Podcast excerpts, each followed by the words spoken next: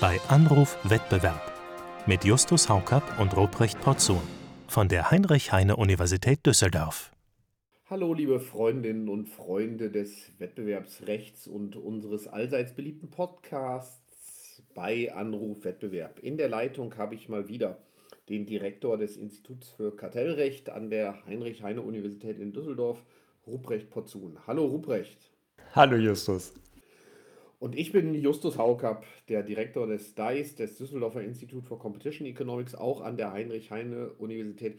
Und Ruprecht und ich freuen uns schon wahnsinnig auf die Sommerpause, denn wir haben anstrengende Podcast-Wochen hinter uns und Sie, liebe Hörerinnen und Hörer, werden noch gar nicht abschätzen können, wie anstrengend das war, denn wir haben schon eine ganze Reihe von Podcasts im Kasten, die noch nicht ausgestrahlt werden, sondern bei denen Sie sich gedulden werden müssen bis zum 12. August. Dann geht es los mit der Podcast-Folge Politikerinnen und Politiker im Gespräch mit Justus Haucap und Ruprecht Porzun oder umgekehrt. Ruprecht Porzun und Justus Haucap, so muss man sagen. Alphabetisch stehst du ja vorne, Justus. Und in Sachen Seniorität, Exzellenz und so weiter. Ja, ich bin alt, ein alter weißer Mann, Dankeschön. Und wir wollen aber heute nochmal auch ein bisschen über das Thema Wettbewerb reden. Ne? Hat mal gedacht, so ein paar Dinge, die wir uns vielleicht für nach der Sommerpause vorgenommen haben. Du hast mich jetzt aber gerade sehr neugierig gemacht, Justus. Da muss ich jetzt doch nochmal nachfragen. Was hat es denn mit diesen Politikerfolgen auf sich? Ja, wir haben gedacht, die allermeisten Hörerinnen und Hörer unserer Folgen werden ja ihre Wahlentscheidung einzig und allein daran festmachen, wie die Wettbewerbspolitik bei den verschiedenen Parteien aufgestellt ist. Und um da auch einen Dienst am Hörenden zu bringen, haben wir gedacht, wir interviewen die mal, wir sprechen mal mit denen, die vielleicht für viele in Betracht kommen.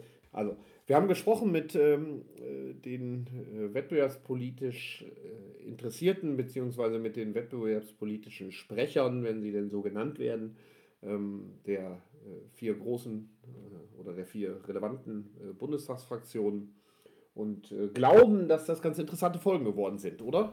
Absolut. Ich finde es auch total interessant, also da mal so in die Zwischentöne reinzuhören. Also gerade wenn man mehrere dieser Folgen hört und dann ahnt man schon sozusagen, da gibt es echt Unterschiede zwischen den Persönlichkeiten. Ich finde es auch einen ganz interessanten Blick auf die Leute, die im Bundestag sitzen und Politik machen. Ich meine, man kennt irgendwie klar die erste Reihe dann immer so ein bisschen, aber auch diejenigen, die dann die Fachpolitik machen, die hat man ja oft gar nicht so richtig auf dem Schirm. Und da mal zu hören, wie ticken die, wo setzen die so ihre Akzente und so, wie sprechen die eigentlich, wie gehen die mit unseren Themen um. Also es war für mich echt interessant. Ja. Nee, muss ich auch sagen, woher kommen die? Jetzt nicht geografisch, das vielleicht auch, aber sozusagen was... Das hört man bei manchen auch, woher die kommen. Ja, also da können sich unsere Hörerinnen und Hörer darauf freuen, glaube ich. Das wird eine tolle Wahlhilfe in unserem Podcast sein, oder vielleicht zumindest wird es interessant sein, einfach um auch nochmal so ein bisschen das Verständnis für Politik, für Wettbewerbspolitik zu setzen. Und wir sind ja momentan in der Zeit, ich meine mit der GWB-Novelle, die wir gerade hinter uns haben, mit dem DMA, der gerade läuft und so weiter. Also das Wettbewerbsrecht ändert sich ja auch total und dann wird eben die Legislative natürlich schon auch wichtig. Und das ist eben ein Thema geworden, das haben wir ja auch im Laufe dieses Podcasts gemerkt, mit dem sich immer mehr Menschen befassen, das immer mehr Menschen interessiert. Ich meine, ich kann mich auch noch an die Zeiten erinnern, wo man gesagt hat, ich mache Kartellrecht und die Leute wussten gar nicht, was es damit auf sich hat. Und heute wird man oft sozusagen schon als jemand befragt und gerufen, der plötzlich den Schlüssel zur Lösung aller Weltprobleme bei sich trägt. Ja, ich wäre geneigt zu sagen, so falsch ist es gar nicht. Aber dafür müssen wir vielleicht doch noch viel mehr von Popularität mit all diesen Podcasts erringen. Nein, also tatsächlich, das fand ich auch so, aber jetzt wollen wir den Hörerinnen und Hörern nicht den Mund wässrig machen oder ich weiß nicht, ob man dann sagt, die Ohren wässrig machen, die macht man ja nicht wässrig. Aber Sie sollen die Lauscher aufstellen. Ja, genau. Ja. Ja. Also das wird, glaube ich, ganz interessant. Das passiert dann nach der Sommerpause, wird das Ganze ausgestrahlt, ab dem 12. August, hatten wir gesagt. Und wir wollen aber nach der Sommerpause sicherlich auch noch über andere Dinge reden. Ich weiß, bei dir ganz vorne auf der Agenda als eines der allerwichtigsten Themen unserer Zeit ist das Thema Rundholz. Ah, ja, das ist ein schönes Thema. Ja, also das ist ein Verfahren, das habe ich mit viel Liebe schon begleitet, seit ich beim Bundeskartellamt war, was ja jetzt auch schon echt Jahrzehnte her ist. Da war nämlich dieses Rundholzverfahren schon aktuell und das war so ein Verfahren, ich meine, wenn man mal ehrlich ist, ist jetzt die Forstwirtschaft in Baden-Württemberg für einen Kartellbeamten wahrscheinlich nicht das sexyste Thema, das man sich so wünscht in seinem Portfolio. Aber das hat sich zu einem Fall ausgewachsen, der es wirklich an juicy Details nicht missen lässt. Da geht es ja um die Frage, ob der Staatsforst Baden-Württemberg, also ein Unternehmen, muss man sagen, das das Land Baden-Württemberg betreibt, ob die ihre wirtschaftliche Macht, die sie in der Forstwirtschaft haben, unzulässig ausgenutzt haben, ob die wettbewerbsbeschränkende Vereinbarungen abgeschlossen haben und Ähnliches. Und hier sind wir eben an dieser interessanten Schnittstelle von hoheitlicher Tätigkeit einerseits, also die Forstbehörden, die dann irgendwie gucken, dass der Wald da richtig wächst und so, das ist wohl eine hoheitliche Aufgabe. Und gleichzeitig ist das aber dann in Baden-Württemberg auf sehr radikale Weise verknüpft worden mit wirtschaftlichen Aktivitäten des Forsts. Und dann ist das Bundeskartellamt da eingeschritten und dann haben sich eben von Anfang an, und deshalb zieht sich das auch schon so lange hin, hat sich halt das Land Baden-Württemberg da wirklich quergestellt und ist eigentlich nicht hat diese wettbewerbspolitische Dimension eigentlich nicht anerkannt, die dieses Verhalten hat. Und das zieht sich bis heute hin. Und der aktuelle Anlass, darüber zu sprechen, ist ja, dass es inzwischen Schadensersatzklagen in dem Fall gibt. Und in diesen Schadensersatzklagen wird eben das Land beklagt. Und da muss man, glaube ich, sagen, hat der Wirtschaftsminister des Landes kürzlich ein nicht so ganz glückliches Interview gegeben, indem man so sagen würde, wenn das ein Unternehmensvertreter eines Monopolisten oder Marktbeherrschers gemacht hätte, der wäre wahrscheinlich schon doppelt und dreifach in die kartellrechtliche Kerkerhaft eingefahren. Das ist genauso, aber es geht auch übrigens nicht nur um Baden-Württemberg, das ist zwar jetzt das Schadensersatzverfahren, was läuft, aber wir haben ja auch noch Hessen und NRW, also unser eigener Dienstherr eigentlich. Oh, da müssen wir jetzt natürlich vorsichtig sein. Da müssen wir vorsichtig sein, was wir da überhaupt sagen. Okay, wir lassen das dann bei Baden-Württemberg. Nein, natürlich, wenn man ehrlich ist, auch in NRW und Hessen, da gibt es auch Schadensersatzprozesse dementsprechend, weil da die Praktiken ähnlich waren, die Marktkonstellationen sind immer ein bisschen anders. Aber das sollten wir auf jeden Fall mal besprechen. Das ist ja auch ein expliziter Hörerwunsch und wir müssen ja auch responsiv sein. Absolut. Und darüber sollten wir unbedingt sprechen. Das ist ja auch nicht abgeschlossen. Jetzt war ja gerade Verfahrenseröffnung. Das zieht sich ja noch ein bisschen, darüber sprechen wir mal nach den Sommerferien. Ich finde, das ist auch deshalb ein gutes Thema, weil wir ja hier in diesem Podcast oft eigentlich den Fokus darauf haben, die schlimmen Monopole in der Internetwirtschaft, wenn ich das mal so kurz zusammenfassen darf. Oder dass wir uns eben besonders so mit den Marktverzerrungen in der Online-Welt befassen. Und ich erinnere mich dann immer an ein Treffen mit Ulf Böge, ich weiß nicht, ob du ihn noch kennst, den früheren Präsidenten an meiner Anfangszeit als Kommissar, hätte ich fast gesagt, als Mitglied der Monopolkommission, da war Ulf Böge noch Präsident des Bundeskartellamts. Hauptkommissar Haucap. Genau. Der sorgt für den Wettbewerb. Ich versuche mir noch so einen Umhang zu besorgen, wo vorne so ein W auf der Brust auch ist, dass ich, wenn ich irgendwo ein Problem habe, dass ich dann da, man kann ja jetzt auch in den Raumfahrt, also vielleicht kriege ich noch so eine Mischung aus Raumanzug und Rakete, aber wir brauchen am Dice auf jeden Fall ein Fluggerät, ich merke das schon. Die bemannte Drohne oder sowas mit Justus Haucap als dem Retter des Wettbewerbs. Ich traf mal Ulf Böge nach unserer Amtszeit. Also der ist ungefähr aus dem Bundeskartellamt ausgeschieden, als ich auch gegangen bin. Der Pharao nahm dann sozusagen seine Mitarbeiter mit ins Grab. Und ich traf ihn dann später mal bei einer Konferenz, den Herrn Böge, und dann sagte er so zu mir, war für mich natürlich, als ich war kleiner Referent im Bundeskartellamt, war für mich dann immer natürlich so eine wichtige Erscheinung. Er hatte auch so ein total distinguiertes Auftreten immer und so. Und dann traf ich ihn und sagte, Herr Porzun, wir müssen jetzt mal was machen gegen die schlimmsten Wettbewerbsbeschränkungen, die es eigentlich gibt. Und ich schaute ihn mit großen Augen an. Ich sagte, was meinen Sie? Und er sagte, die staatlichen Wettbewerbsbeschränkungen. Und das fand ich irgendwie so klasse, das ist mir irgendwie so in Erinnerung geblieben, dass natürlich, also auch wenn wir jetzt immer wieder auf marktmächtige Unternehmen blicken, natürlich der Staat ein irres Wettbewerbsverzerrungspotenzial hat, wenn der sich in den Wettbewerb wirtschaftlichen Wettbewerb einmischt. Ich komme jetzt wegen Rundholz drauf. Wir können natürlich auch über Corona-Hilfen und sowas sprechen. Wir können auch über die Post reden. Oder über die Post reden. Oder also über andere staatliche Unternehmen, bei denen der Interessenkonflikt nicht ganz von der Hand zu weisen ist. Ja, also da gibt es eine Menge, was man da mal aufarbeiten muss. Die alten Landesbanken, da gibt es ja auch eine lange Historie. Letztendlich, dass da der Staat, wenn er denn selber auch Eigentümer ist, die allgemeine Wohlfahrt vielleicht doch ein bisschen weiter hinten anstellt, sagen wir mal so. Wenn ich an deine Themen denke, Justus, die du auf dem Schirm hast für nach der Sommerpause, dann weiß ich, dass wir unbedingt mal eine Folge machen müssen, dir zuliebe, über die Entwicklungen in den USA. Ich glaube, das ist etwas, was... Du meinst jetzt nicht die Cannabis-Legalisierung, glaube ich, die da ja weit vorangeschritten ist? Die würde sich auch mal wettbewerblich zu durchleuchten lohnen, nehme ich an.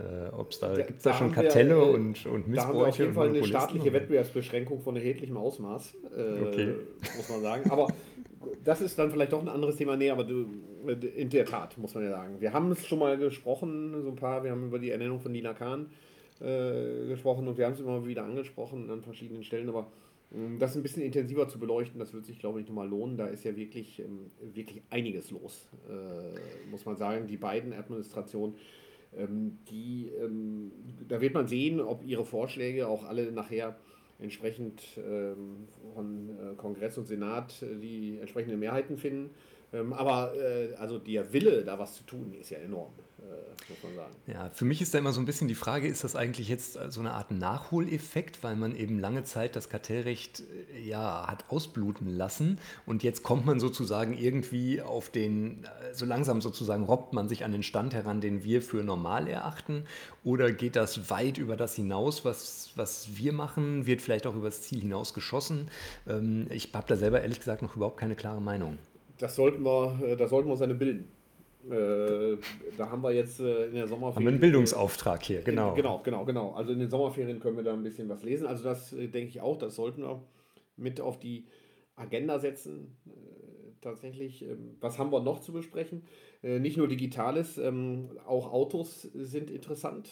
Absolut. Das ist ja jetzt gerade war es diese Woche oder war es letzte Woche? Letzte Woche. Letzte Woche ein Kartell bebußt worden. Das fand ich wiederum sehr interessant, weil das sehr an dem Innovationsthema dran ist. Innovationen, mittlerweile denkt man da fast nur noch an Digitales, habe ich so den Eindruck, das stimmt natürlich gar nicht.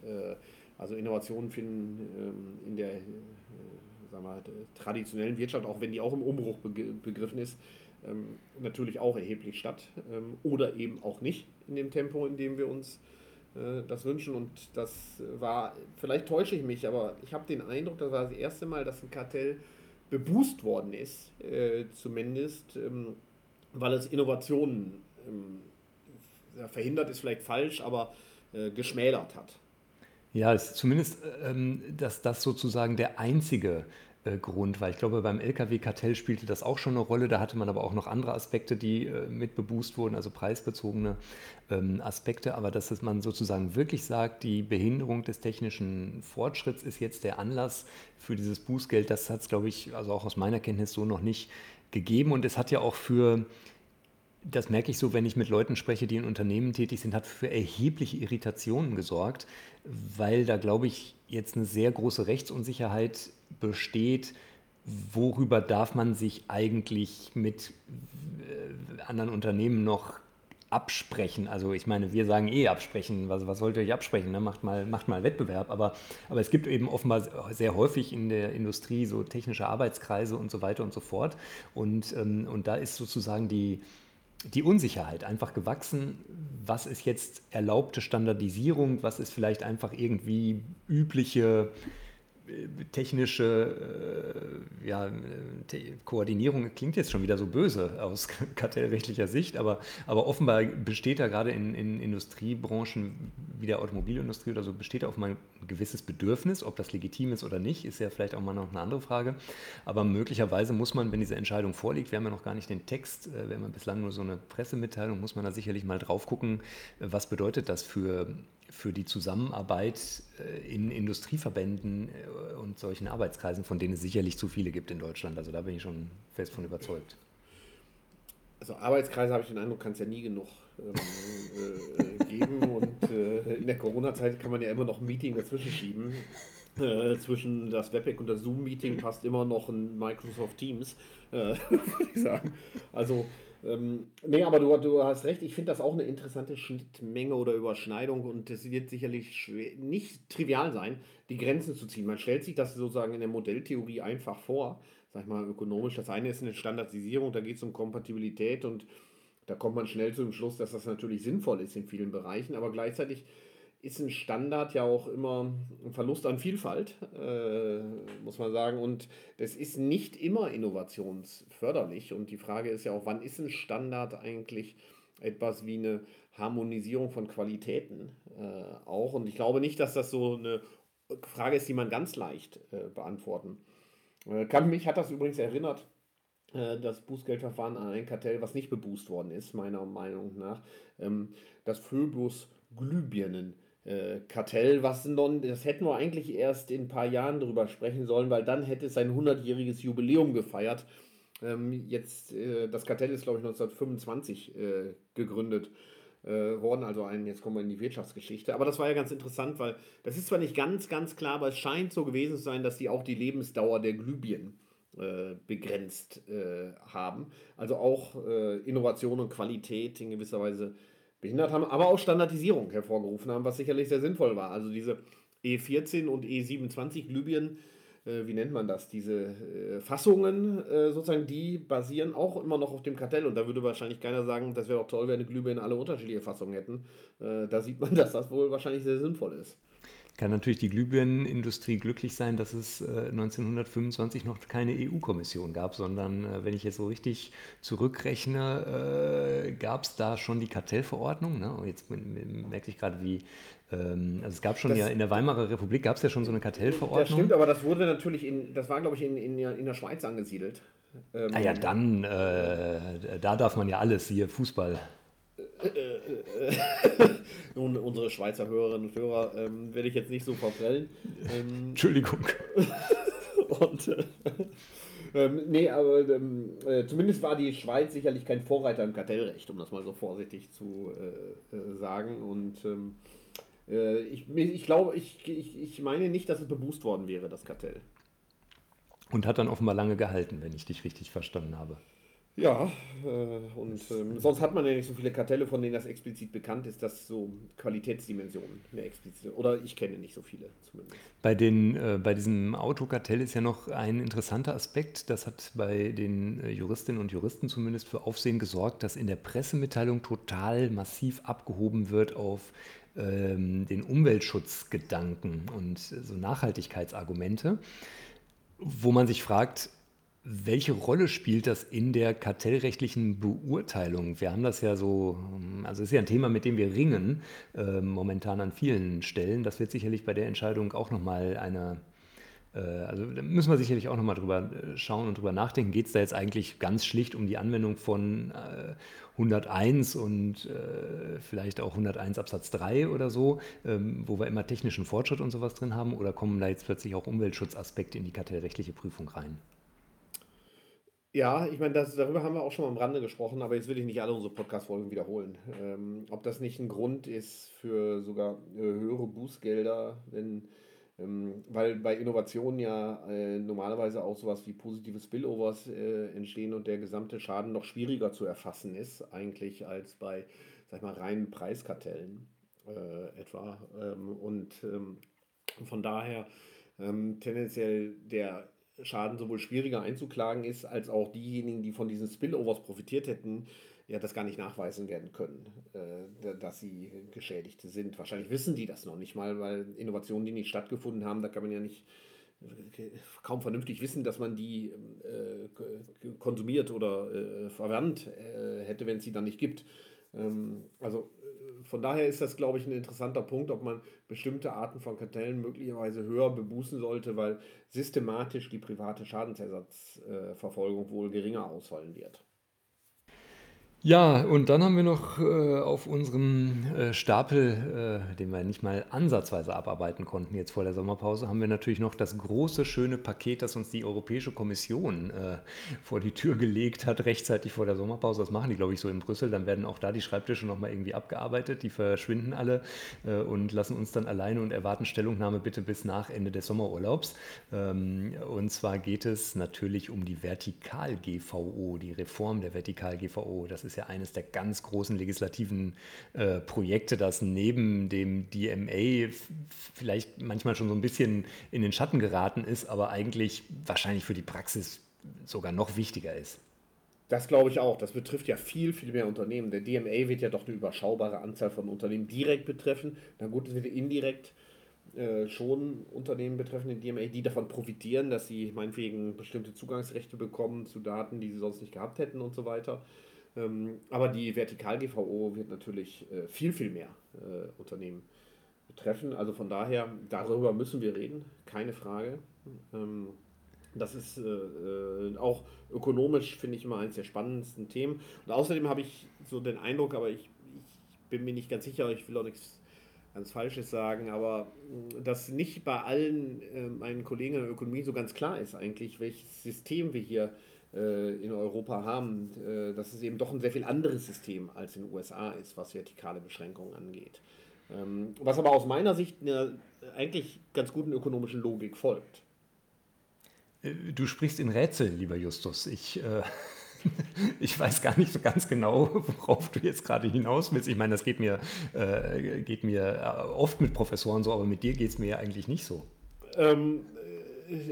Ich muss es doch spannend machen, lieber Ruprecht, damit man auch in den Sommerferien etwas zum Nachdenken hat. Einfach und da müssen wir drüber reden, über dieses Thema. Nee, also das System von Kernbeschränkungen, Gruppenfreistellung, Einzelfreistellung, die zwar kaum genutzt werden, aber theoretisch möglich sind und das nochmal aufzudröseln. Auch ökonomische Sinnhaftigkeit, ich glaube, das ist gar nicht so schlecht. Ist auch juristisch in der Tat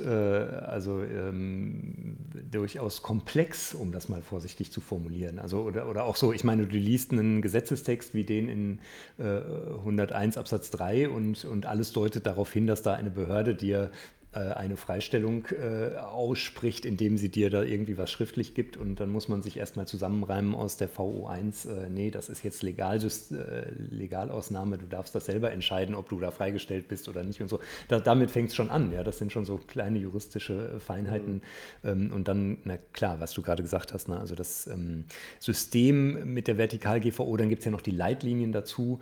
Und wenn ich es jetzt auf den ersten Blick, ich habe auch noch nicht alles angeschaut, aber wenn ich es richtig gesehen habe, dann bleibt so das Grundsystem der Vertikal-GVO nach den Vorschlägen der Kommission, die jetzt auf dem Tisch liegen, erhalten. Das heißt, es ändert sich sozusagen in der Architektur erstmal nicht so viel, es ändert sich dann an Details einiges, aber sozusagen dieses relativ strukturierte System des Vorgehens innerhalb einer GVO bleibt wohl erhalten. Ja. Also genau, auch noch ein Thema für die Sommerferien. Letztes Thema, aber weiß ich nicht, ob wir darüber noch sprechen. Diese Woche kleiner Aufreger, die Bahn kooperiert exklusiv mit Google. Hast du es mitbekommen? Ja, hat mich natürlich gleich an unsere schöne Folge erinnert mit Google und dem Bundesgesundheitsministerium. Bei 5 Sterne für München, genau. Ja. Wie viele Sterne für Berlin? Ja, also Negativsterne gibt das, wenn die da nicht, wenn das so durchgeht, so ohne weiteres. Also 5 Morgensterne für Berlin. Richtig, ja. Genau. Ja, also auch da bleibt es spannend.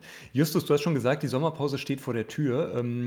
Ich mache Folgendes. Ich bereite meine Vorlesungen für das Wintersemester vor. Da lese ich wieder Kartellrecht und auch UWG und werde also natürlich arbeiten. Was machst du denn? Ich mache Urlaub. Was? Auch. Ja. Also ich mache Urlaub von dem Dasein als Hochschullehrer, was ja im Prinzip nur aus Urlaub besteht. Wir machen tatsächlich jetzt erstmal 2 Wochen Urlaub. Und dann werde ich auch, ich habe ja Gott sei Dank die bahnbrechenden Papiere gerade abgeschlossen, die in der Festgabe 70 Jahre WUW erscheinen werden. Einer der großen Geburtstage dieses Jahres. Es soll ja auch Leute geben, die da herausgeberisch tätig sind. Nee, also das, von daher kann ich beruhigt in Urlaub fahren. Und was machst du dann? Ich weiß nicht, ob diese Fragen jetzt zu privat und persönlich sind, aber wir sind ja hier unter uns. Also liest du dann was oder liest du mal nichts? Oder, nee, ich mache so, also ich hoffe, dass ich was lesen kann. Die wichtigste Aufgabe ist allerdings, dass ich meiner kleinen 5-jährigen Tochter, nachdem die Schwimmbäder ja wirklich so lange zu waren, endlich das Schwimmen beibringe. In dem Pool, den wir dann da haben werden. Also sehr praktische Dinge quasi. Das ist natürlich eine Aufgabe. Dagegen ist jeder Aufsatz für die WUW ja ein Spaziergang. Das vermute ich auch. Aber warten wir es mal ab. Ich kann dann nach dem Urlaub berichten, ob ich da komplett versagt habe oder wenigstens das in Ansätzen Früchte getragen hat. Es gibt ja, das erinnert mich an diese schöne, wettbewerbspolitisch relevante Anekdote von Heinrich Böll, die Anekdote zur Senkung der Arbeitsmoral. Ich weiß nicht, ob du die noch die kennst. Nee, die sagt mir gar nichts. Da wurde man in Nordrhein-Westfalen, wenn man in Nordrhein-Westfalen Abitur gemacht hat, im Deutschunterricht natürlich irgendwann mit konfrontiert, wo es um diese Effizienzsteigerung geht. Also der kapitalistische Tourist kommt an den malerischen Fischerstrand und da liegt der Fischer in der Sonne, statt zum Meer zu fahren. Und dann sagt der Kapitalist, was liegst du hier faul in der Sonne rum, fahr doch zur See und arbeite engagiert, dann kannst du irgendwie noch ein Boot mehr kaufen und so weiter. Und das geht dann immer so weiter und dann noch ein Boot mehr und dann kannst du ein eigenes Unternehmen machen und so weiter und so fort. Und ganz am Ende heißt es dann, und was mache ich, wenn ich das dann habe? Ja, dann kannst du hier am Strand rumliegen und in der Sonne faulen. Okay. Und mal gucken, ob das in diesem Sommerurlaub, diesem Corona-Sommer irgendwo verfängt.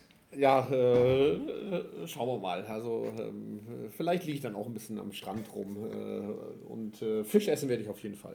Na, immerhin. Liebe Hörerinnen und Hörer, wir wünschen... Du arbeitest wirklich nur ganz kurz? Nein, natürlich nicht. Ich versuche auch ein bisschen Urlaub zu machen. Okay. Ja, ich muss auch noch für den Imenga Mestmecker eine Kommentierung fertig machen. Das grätscht da so rein, aber das...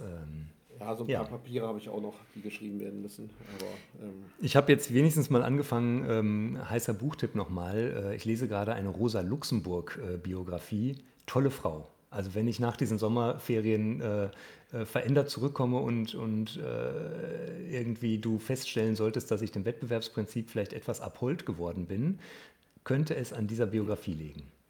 Ich habe, es erinnert mich ein bisschen, als Jugendlicher war ich sehr beeindruckt von dem Film von Margarete von Trotta. Mit Barbara Sukowa, genau. Ja, genau, der hat mich stark beeindruckt, muss ich sagen. Aber die Biografie habe ich noch nicht gesehen. Dann... Jetzt wissen unsere Hörerinnen und Hörer auch, wes Geisteskinder wir wirklich sind. Richtig. Aber jetzt singen wir nicht die internationale, sondern wünschen die internationalen Sommerferien herbei, im In- oder Ausland, wo auch immer. Genau. Und, Justus, ich wünsche dir einen schönen, guten Sommer. Wir hören uns am 12. August hier wieder. Zumindest unsere Hörerinnen und Hörer hören uns dann mit unserer ersten Wahlspezialfolge. Und den Hörerinnen und Hörern wünschen wir auch einen schönen Sommer. Einen möglichst gesunden und so und erholsamen. Erholsame Sommerferien. Es ist die einmalige Gelegenheit, die verpassten Folgen des Podcasts alle nochmal nachzuhören. Absolut. Und viel Vergnügen dabei, liebe Hörerinnen und Hörer. Tschüss, alles Gute. Tschüss.